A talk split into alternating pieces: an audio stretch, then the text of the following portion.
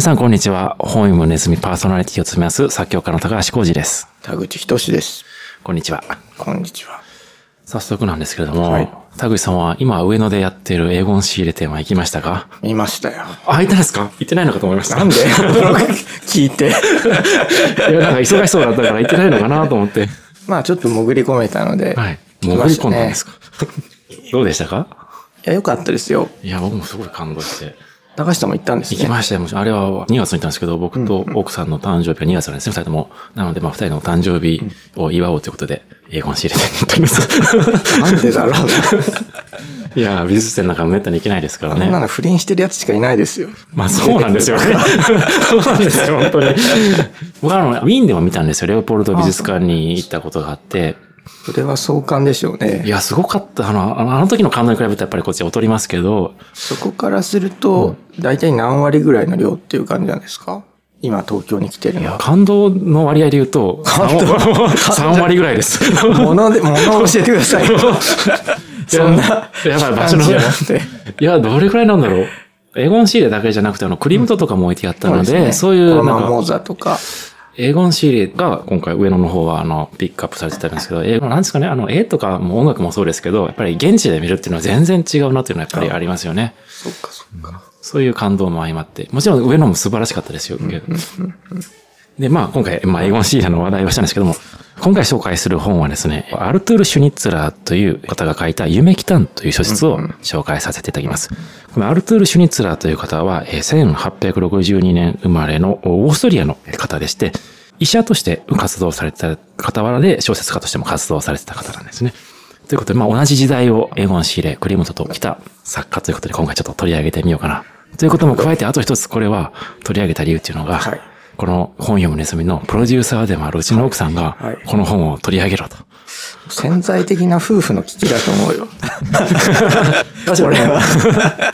結婚3年目ぐらいの時に一緒にアイズワイドシャットと、あの、まあ、この夢来たんを原作にした映画があって、そのアイズワイドシャットっていう映画なんですけど、それと、まあ、夢来たんをセットで二人とも同じ時期に見て、すごく感動して、しかもあれなんですよ。あの、当時、これ読んだ当時に、あの、うちの奥さんが写真の学校にも通ってまして、授業の中で一冊ずつ本を選んできて、それを自分以外の誰かに渡して、その本に関係するような写真を撮ってこいという課題があったんですね。それでうちの奥さんはこの小説を別の方に渡して、写真を撮らしたみたいなんです。あなるほど。で、どんな写真撮ってきたかっていうと、渋谷とかにいるなんかギャルを撮ってきたって言ってましたね。すごい意味深じゃない？でも、人妻から渡される夢来たん。そうなんですよね。大丈夫確かに意味深ですよね。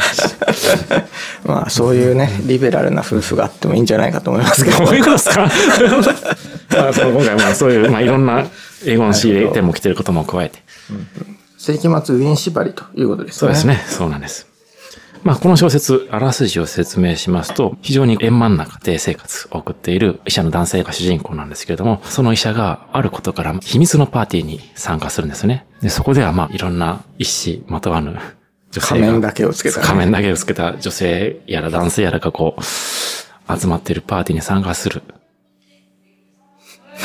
それが、もうそこしか残ってない。何が好きなのかすっげえわかりやすいな。本当に。さすが観音小説研究家のいやいやカットします。まあ、これはでも説明するのは難しいですよね。つまり、それが夢なのか現実なのかっていうのが曖昧なんですよね。はいそもそもその大学での出世みたいなものを諦めはたい医師の主人公と、まあ奥さんが主人公なんだけれども、まあ医師が主人公ですね。その夫婦がお互いにちょっとした誘惑みたいな、はい。浮気心の芽生えみたいなものを告白し合うんですよね。そうなんです。はい。実際にことには及んでないんだけれども、そういう誘惑があったということを言って、まあ表面上は穏やかにしてるんですけれども、この主人公の男性は心穏やかでないわけですよね。そうなんです。メラメラと燃え上がり、もう許せみたいになっていて、まあそんな時に、ふと秘密のまあ仮面武道会に紛れ込むわけですよね。はい。そうするとそこで仮面だけをつけて仮装した裸体の女性たちがその辺りをうろうろ歩いていて、はい。その秘密サークルはい、なんかこう展開されてるわけですよね。ただまあ結局、主人公は呼ばれていないのがバレて追い出されてしまって、その仮面武道会で自分をそういった段階から助けようとしてくれた女性を探すんだけれども、という話なんだけれども、はい。その仮面武道会のところがね、ちょっとポイントで、その奥さんが浮気心を抱いた相手がデンマーク人なんですよね。はい。はい。で、その仮面武道会の合言葉もデンマークというふうに、まあちょっとこう意味深なね、符号があるんですよね。このまあシュニッツラーはフロイトと同時大臣でお互いに書面での交流があったということは何かで書かれていたんだけれども、そういったこう精神分析的なものの絵解きとして読まれたりすることもあるみたいですね。鋭い心理分析と洗練された印象主義的技法と書かれてますね。僕ね、このシュニッツラーって作家大好きなんですよ。そうなんです。もうこれしか読んだことないですね。いや、他の小説も、あの、カサノバっているじゃないですか。あの、こういろんな女性と関係を持ったっていうことを、こう、回想録で語っ、長い、読んだことないんですけど、まあ有名な、プレイボーイとして有名な、カサノバの帰還っていう小説を書いてて、カサノバがベニスにあの帰還するまでが書かれてるんですね。で、それがまあ、その、年を取った時にでも、こう、女性に、こう、欲望を感じるみたいな話で、でも年取ってるから、女性からだんだん相手にされなくなるんですよね。っていう、なんかそういう、まあ、面白く、面白く書かれた本で、またウェルベック系だな。なんか。私、初老のところ苦しむ。いや、でもむちゃくちゃ面白いんですよ。その本、全然ね、あの、評判にもなってないし、絶版だし、軽く。けど、むちゃくちゃ面白いんですね。おすすめです、本当に。読んでください。映画だとロンドがあ、そうですね。たくさん撮られてはいますよね。でも本当に僕もそれぐらいしか知らないかな。この小説を、キューブリックという映画監督が、まあ、この、えー夢奇譚を映画化したことでも非常に有名ですよね。 Eyes Wide Shut という映画で、えー当時はまだ結婚してたトム・クルーズとはいニコール・キッドマン夫妻が、まあ、その夫婦を演じてるんですけども、それも非常に素晴らしい作品で、ご覧になりました？見たんですけどね。そんなに僕ピンとこなかったんですけど、どこが良かったですか？ええやっぱり秘密の やつですかね。ああとあれですよ、あの、違います、違います。もちろんです。音楽ですよ、音楽。音楽覚えてます？いや、あんまり覚えてない。もう相当昔に見て、しかもそんなにピンとこなかったから、はい。ディティール自体も結構忘れてますね。ちょっと、ね、今回ピアノがあるんで弾いてみますけど、あの、っていうあの、有名な、ショスタコービチのジャズのねワルツがまず流れてて、あと有名なのが、あの、あれですよ。いわゆる秘密のその儀式ののところでこの曲はずっと流れてるんですけど、この、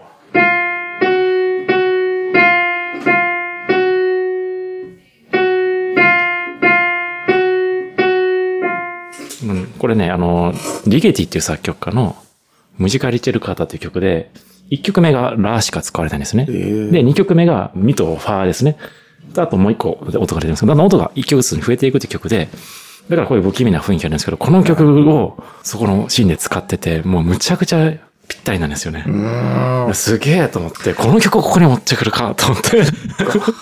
それは音楽家ならではですね。僕は正はい直完全に記憶からなくなってましたね。いや、本当に。あの、リゲティとクリエブ監督って、あの、まあ、2001年後ろの旅でね、あの、揉めてるんですよね。確かに。有名な曲ですね。はい。うんで、今回はちゃんと許可を取って使ってて、あの使い方が素晴らしくて。で、音がもう一個出てくるんですけど、なんかこう、驚いた瞬間みたいな時に、この、とかになった時に、この一個だけ違う音が入ってくるんですね。その時にこう、トム・クルーズが驚いた顔してたりするんですよ。すげえと思って、この、そう一個だけですよ。あそうってなって、トム・クルーズが驚いた顔です。合わせてるわけですね。いや、すごいなと思って。うんなるほど。いや、もうそこが素晴らしかったんですよ、まず。そうか。音からだったんですね。音もそうですし、でもしょう物語としてすごい3時間近くある映画ですけれども、体感としてはもう5分でしたよ。本当に？うん、ちょっと言い過ぎましたね。本人が最高傑作だと言ったとか、実はそうじゃなかったとか、はいはいなんかいろいろ話はありますけど、この映画を撮って、あの、試写会の直後に、うん亡くなったんですよね。で、田口さんはどうですかこの本は？そうですね。まあ僕はそんなに共感ポイントはないかな。まあなんか、やれよ、やっちゃえよとしか思わないですよ。読んでても。そうなんですよね。これ、あの、その主人公のその医者が、いろんな人ともうちょっとしたらいけそうなところまで行くんですけど、いつもうまくいかないんですよね。そう。これ映画も同じでしたよね。映画も同じで。ずっともやもやしてる。それで、もう、もう俺は行くぞと思ったら、なんか今度は逆にうまくいかないという感じですね。しかもまあ割と元に鞘に戻って、はい。おとなしく終わってしまうというのがね、あと映画版とこれちょっと小説の終わり方が、あまあ基本的には一緒ですけれども、最後の一言がね、確かにあの映画版加えられて非常に有名なんですよね。あれがすごい僕はあの映画版すごく、あの、そういうことね、みたいな。そうそうかな。という、なんか、あなるほどうん、そうだよ、とか思って。これ、最初にデンマークはい。の話が出てきたけど、はい高橋さんデンマークに留学してましたよね。そうなんですよ。だから、ちょっとね、これデンマーク男のイメージってなんかあるんですかね？デンマーク男はイケメンしかいないですよ。そうなの北欧にはね、あの、美男美女しかいないです。でもラス・フォントリアの映画を見る限り、はいラス・フォントリアも含めてそう思ったことないんだけど。えーっと、そうですね。あの、まあ、ごく稀に例外はいるんですけど、僕たちの目から、日本人の目からすると、もう全員背が高くて、もう、目も青くて、金髪で、イケメンばっかりでしたよ。なるほど。かっこいいヨーロッパ人のイメージ確かにヨーロッパの中ではなんかこう、デンマーク人とかスウェーデン人ってなると、イケメンとか美女っていうなんかイメージが出来上がってるのかな？わかんないですけど。なんか理想化される感じなのかな。あと、そのデンマークで思い出しましたけれども、映画版だと合言葉がデンマークじゃなかったの覚えてます？あ、覚えてないですね。フィデリオになってるんですよ。あ、そうなんだ。あの、ベートーベンのオペラで、それはあの、女性が男性を助けに行くっていう話で救出する劇なんですだから、あ、なるほどと思って、だから、あの、夢の儀式で女性が助けてくれるじゃないですか。あだからそことかかってるのかと思ってなるほ。ど、なるほど。フィデリオ自体は、曲は使われてないんですか？使われてないですね。うんまあ、それはさておきですよ。なんか最初にまあ、そのデンマークも含めはてい、夢なのか現実なのかわからない。はいまあ、無意識の放浪みたいな感じの構造になってると考えられることもあるみたいなことを言ってたけど、これただ割と実際のウィーンのこう、まあ事件とか風俗みたいなものとも結構直接的な関係があるんでしょうね。世紀末ウィーンってやっぱり乱熟と大敗みたいなイメージがあるじゃないですか。実際、まあ、ヘルマン・ブロッホという人が価値真空とか言って、はい。それまでの様々な価値観が崩壊した価値の空白地帯みたいなね。まあそんなことが言われているんだけれども、ここであミッチーっていう娼婦が出てきたじゃないですか。このミッチー・シュニッツラーの多分他の本にも出てくるんじゃないかと思うんですけれども、有名ななんか事件の登場人物なんですね。ミッチー・ファイトという少女娼婦がいたらしいんですね。そのウィーンにはたくさん娼婦がいたらしくて、そのミッチーのお父さんですかね、義理のお父さんなのかな？が、偽男爵みたいな、偽伯爵というか、はい。まあ、いずれにせよ偽貴族みたいな感じで社交界に出入りしていて、そのミッチーを売春させたらしいんですけれども、あまあ、その件でその偽貴族が捕まってしまってお父さんの家宅捜索をされて、その中で、まあ、いろんな貴族とのつながりみたいなのが明るみに出て、だから調べる途中にそのミッチーが死んじゃったらしいんですよ。自殺したっぽくて。まあそれが、こうすごいやっぱ疑惑になるわけですよね。その少女娼婦が。はい自殺して、そこと高名な人たちがつながりがあったみたいなことが。ここに出てくる、まあ、ミッツィも、おそらくそのミッツィをかけてるんだろうなっていうのが一つと、確かに、はいはい。オーストリアの皇太子がはい、やっぱり娼婦と心中しちゃう事件がはい。起きてるんですよね。そんな風にこう、社交界に様々なこう、うぞうむぞうが入り乱れていた。それも多分仮面武道会のモチーフとかにつながっていくんでしょうああ、なね。るほど。貸し塩屋さんでもね、娘がねね、別の男性とを連れ込んでるんですけれども、親がね、最終的にはね、それを OK しちゃうっていう。金を取ることで。そういう、まあ、現実的な問題とのこうもあるんだろうけど、本当にその価値真空時代のオーストリアって、こう無意識と現実が手袋を脱ぐみたいにこうひっくり返った世界だったんでしょうね。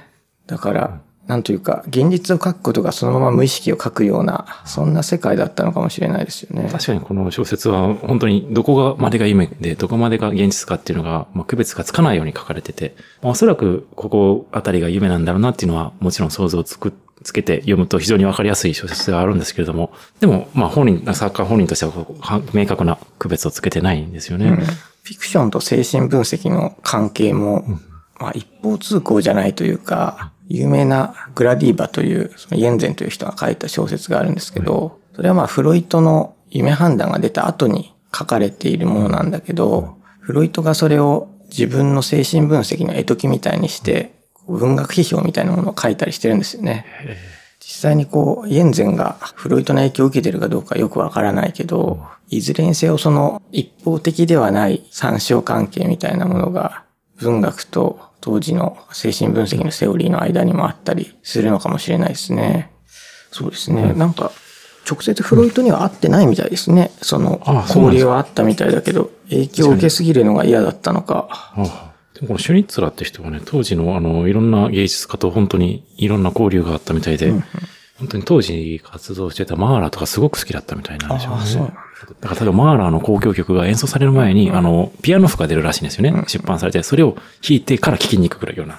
この人が属していたという若きウィーンとか青年ウィーンとか呼ばれてるグループ、はい、ホーフマンスタールとかもその一部なんですね。なんですかそれ。え、書かれてません？あの、オペラとか。やばい、知らないかもしれない。ホーフマンスタールじゃなかったでしたっけ？でもこのシュニッツラーって人はね、あの、あれなんですよ。確かヒトラウスから、なんか台本の執筆を頼まれたんですけど、シュニ、あの、ヒトラウスのことは人間的にすごい嫌いだったみたいで、断ってるみたいなんですよね。モンスタールオペラ書いてますよね。うん。やっぱりバラの騎士。あ、超有名。モンスタール。ええー、そうなんだ。バラの騎士、ね、長いですよね。本当にウィーンって感じのね。いや、この時代の世紀末感っていうのは、イメージはできるんですけど、なんか、どういう時代だったのかっていうのが、なんかいまいち、なんか僕もしっくりきてなくて、同時代には例えばですけど、まあ、マーラーとかがもちろんいたと同時に、シェンベルグっていう、いわゆる12音技法っていう、まあ本当に革新的な作曲法を編み出したような人たちもいて、あんまり同時代感は、まあもちろんあるんですけども、なんか出てくる音楽としてはなんか全然別物の感じもしますし、なるほど。一括りにできない感があるんですよね。なんか、世紀末といえど。なるほど。音楽史的にはかなりつかみづらい時代なんですか？シェンベルクの初期なんかはマーラー的なんですけど、うんうん、なんか後期になったりとか、あの別のベルクとかウェーベルンとかになってくると全然違う音楽になってくるので、マーラーとかだとこのシュニッツラーの作品っていうのはすごくイメージしたんですけど、そのウィーンの世紀末感っていうのがいまいち捉えられてない感じがありますね。なるほど、うん。確かに美術でも様式の根高みたいなものが問題になったりとか、本当に新しい様式ができては反発を受けみたいな展開がすごく早い時代ですよね。オーストリア多分世紀末の最初の方は義古典様式というか、様々なそれまでの建築だったりとかのレパートリーを寄せ集めたみたいな、そういったまあ、偽の古典様式みたいな、偽の古典様式ってもちょっとおかしいな。でもマーラーとかそんな感じで、マーラーの音楽も寄せ集め感があるんですよね。うん。あ、そうですか。マーラーなんかもう本当になんかそこら辺になってるような民謡みたいなのからすごい、うん、なんかこう高級な感じのする楽奏だったりがもう本当にもういっぱい羅列されてるみたいな音楽で、それがなんかすごい世紀末って感じはしますけどね。なるほど。そういうこう、やっぱりかつて形成されたレトリックの折衷様式みたいな建築がオーストリアのリングシュトラーセに並んでいたみたいな話はこの世紀末ウィーンの導入でされる話なんですけど、はい、そこから先にそれこそクリムトとか出てくるんだけど、はい、彼らの様式って最初はやっぱりユーゲントシュティールとかアールヌーボーですよね。はあ、ドイツの。そういったところから入っていくんだけれども、そこには万博以来入ってきたジャポニスムの影響だったりとか、うん、他にもこうビザンツ美術の影響とか、いろんなものが結構混ざってるんですよね。どの影響が強く出るかによって、同じ潮流にいても見え方はかなり変わってくるんじゃないかな。モダニズムみたいなものもね、建築のそれぐらいの時代から始まるので、装飾過剰と装飾の否定みたいなものが、まあ、同じ時代に両方あるわけですよね。それはいい時代だったんでしょうかね。どうでしょうね。ただ、最後のあだ花みたいな感じじゃないですか。オーストリアからしたら。まあ、明らかにプロイセントの戦争以来、国力は落ちてきてるし、はい、文化的には乱熟してるけれども、どんどんね、衰退を辿ってますよね。ユダヤ系の人がね、すごく活躍したというのもよく言われるけれども、そこから反ユダヤ的なヒトラーとかね、はい、出てくるわけだし、本当にこう、最後の花火ですよね。まあ確かに最後の花火ですね、本当に。まあそんな中でこの夢期間は書かれてて、この、表現主義って言われているものになんか近いのかなって僕は思うんですけど。表現主義って基調としてやっぱり父との対決みたいな感じなんですよね。あ、そうなんですか？どっちかというと、父的なものを打ち倒すことが内的な葛藤の主題になっているところがある気がしますね。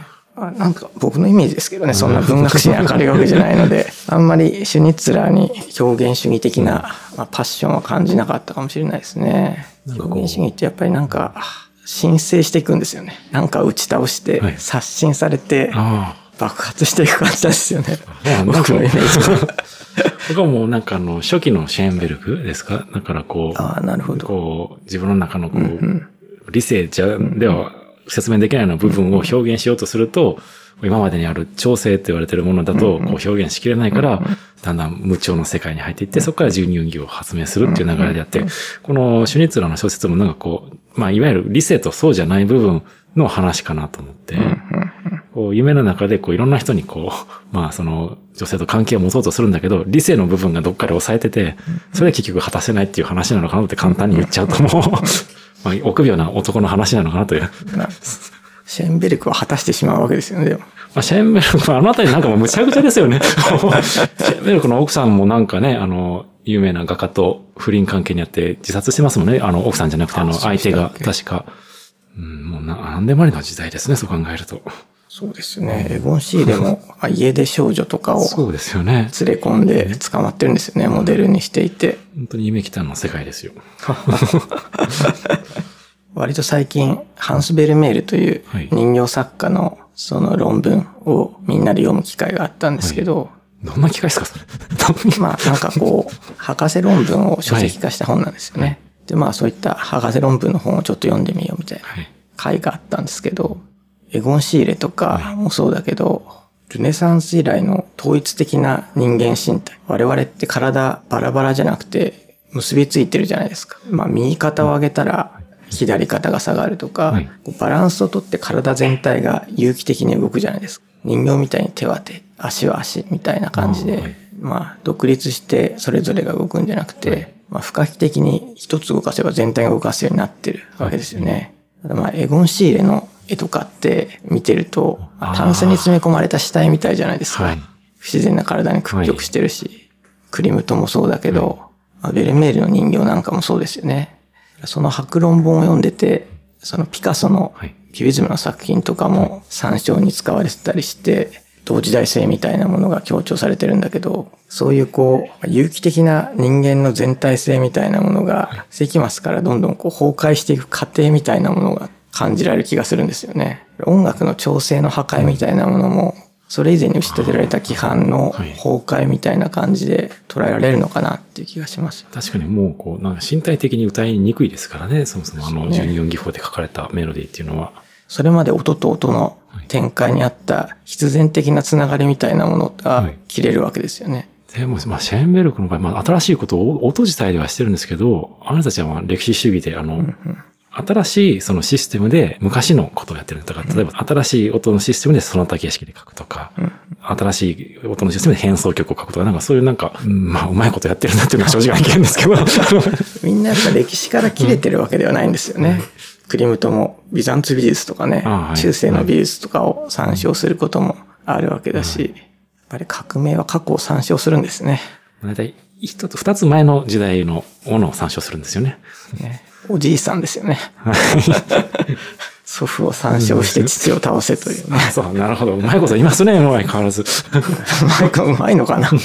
すごい矛盾と葛藤みたいなものっていうのが、この時代の美意識にありますよね。怪しさが。まあ確かに夢来たんなんかね、もう矛盾だらけですもんね、なんか。最初なんかこうね、死体が出てくるじゃないですか。あまあそこから亡くなった人の娘さんに愛を告白されてみたいな話が続いていく。なんかそういう死体と性愛とか、明らかにこう相反するベクトルのものが結びついてしまうような誘惑がありますよね。シーレとかクリムトとかもそうだけど、題材がまあ少女娼婦だったりするわけじゃないですか。なんかそこにやっぱ怪しさと魅力が両方ありますよね。惹かれちゃいけない魅力みたいな。どぎつい言い方をすれば、ペドフィリアに憧れてしまう子供みたいな感じですよね。ペドフィリアって何ですか？生じ性愛者ですね。あ、そういう、あってはいけない魅力みたいなものがありますよね。なんかこう、デビッド・ボーイとかもね、世紀末ウィーンとか、まあ憧れたり、自分のリソースにしてたりしたと思うんですけど、はいグラムロックもそういう怪しさがあると思うんですよね。そんなこと感じたこともなかったな。ゲイリー・グリッターとかね、はいあの、ジョーカーの音楽にも使われてた。はい。彼実際そういうことで捕まってたりするし、なんかそういう怪しさみたいなものって、世紀末ウィーンから続いてるんじゃないかなと思ってるんです続いてるんですか？もう、もう一回、世紀末挟んでますよ。もう一個。世紀末って言うとやっぱりどうしても19世紀末を想像して、20世紀末っていうのはなんか同じような出来事ってあったんですかね？なんか同じような兆候が見られるとかいうのは。どうでしょうね。20世紀末の日本は、やっぱりなんか乱熟したものがありましたよね。それこそ、はいまあ援助交際だろなんだの、はい。そういう性的な大敗みたいなものがはい、ワイドショーに上っていた時代でもあるし、おそらく性風俗産業とかもかなり多様な展開を見せてたんじゃないかな。それぐらいの時代が。もっとなんか本当に何もかもが解放されて加速していくんだなっていう雰囲気がその当時あった気がしますね。いや、でも確かになんか通ずるものはあるような気がしますね。うん、でもなんかこう、この時代を、うん、なんか生きてみたいのか生きてみたくないのやら。いや、でも、もうこの本大好きなんですよね。なんで好きなんだろうって言ってもよくわかんないんですよね。そりゃ、官能的な あるからでしょ。白状した方がいいよね、高橋さん。そういう趣味を。もう奥さんもなぜこれを勧め、好きなんですよね、これ。うん、夫婦で。それを勧められたことで、はい。高橋さんのシュニッツラーが始まったりしないんです しないですよ。街をさまよったりして。さまよって結局何もせず帰ってくるという。西川口あたりまで行って、行く方のけど歩いて帰ってくる。何もせず帰ってきそうだよね、高橋さん。しかし、この嫉妬深さはすごいですね。主人でももう。本当、なんかこう、この時代っていうのはやっぱりこう、女性と男性の扱い方がやっぱりまだ昔の感じですよ。女性がそういう欲望を抱いたこと自体にこう、驚いてる感があるじゃないですか。ああ、なるほどね。なんかそうこう、今だとこう別にそんなにね、女性はそういう欲望を持ってもおかしくないっていうふうな空気になってますけど、当時っていうのはなんかこう、え、そんな欲望を持つのみたいな雰囲気があるじゃないですか？これ男だけじゃないんだ。ね。精神分析のセオリーも基本的に男性の性の問題なんですよね。女性には全然こう対応するものがなかったりする話だから、うん性って本当に男性のものだったんでしょうもねう。そんな感じがすごいします。だからこれが、今の時代、これから時代がどんどん進むにつれて、こうなんか LGBT とかで、なんかどんどんこの小説の解釈が難しくなりそうだなと思って。あれでも、別に異性愛じゃなくても成り立つんじゃないですか。成り話立つのかな？なんか僕結構これ男と女が重要な気がして。むしろなんかこう、こう愛の必然性みたいなものへのこだわりが強い気がするんですよね。愛の必先生。ああ、はい。最初の方で奥さんが私もあなたを選ぶ前にそういう葛藤がしたかったみたいな。はい。葛藤した上であなたを選びたかったみたいな。はいはい。それは言葉通りだとしたら、この主人公は、まあ、単にちょうどいい時にあったから選ばれただけなわけですよね。はい。そこにこの人じゃなければいけないっていう必然性はもしかしたらなかったかもしれない。そういう愛の必然性みたいなものが揺らぐと、承認に対する葛藤みたいなものが生まれるんでしょうね。そこまで僕読めてなかったです。別にそんなに深く読んでないですよ。いや、もう儀式に目を取られちゃって。儀式好きだな。儀式がしたいのかね。なんかね。気をつけてね。気をつけろ何も。やんないですよ。これは僕たち夫婦のバイブルなので、そう、まあ、そっと、バイブルって言うと言い過ぎかな。引き出しにしまっておいてください。そういうことで、はい。ちょっと高橋さんのね、隠れた一面も、今日は紹介できたんじゃないかくれた一応。と いうことで、終わりにしましょうか。そうですね。それでは皆様、さようなら。はい、さようなら。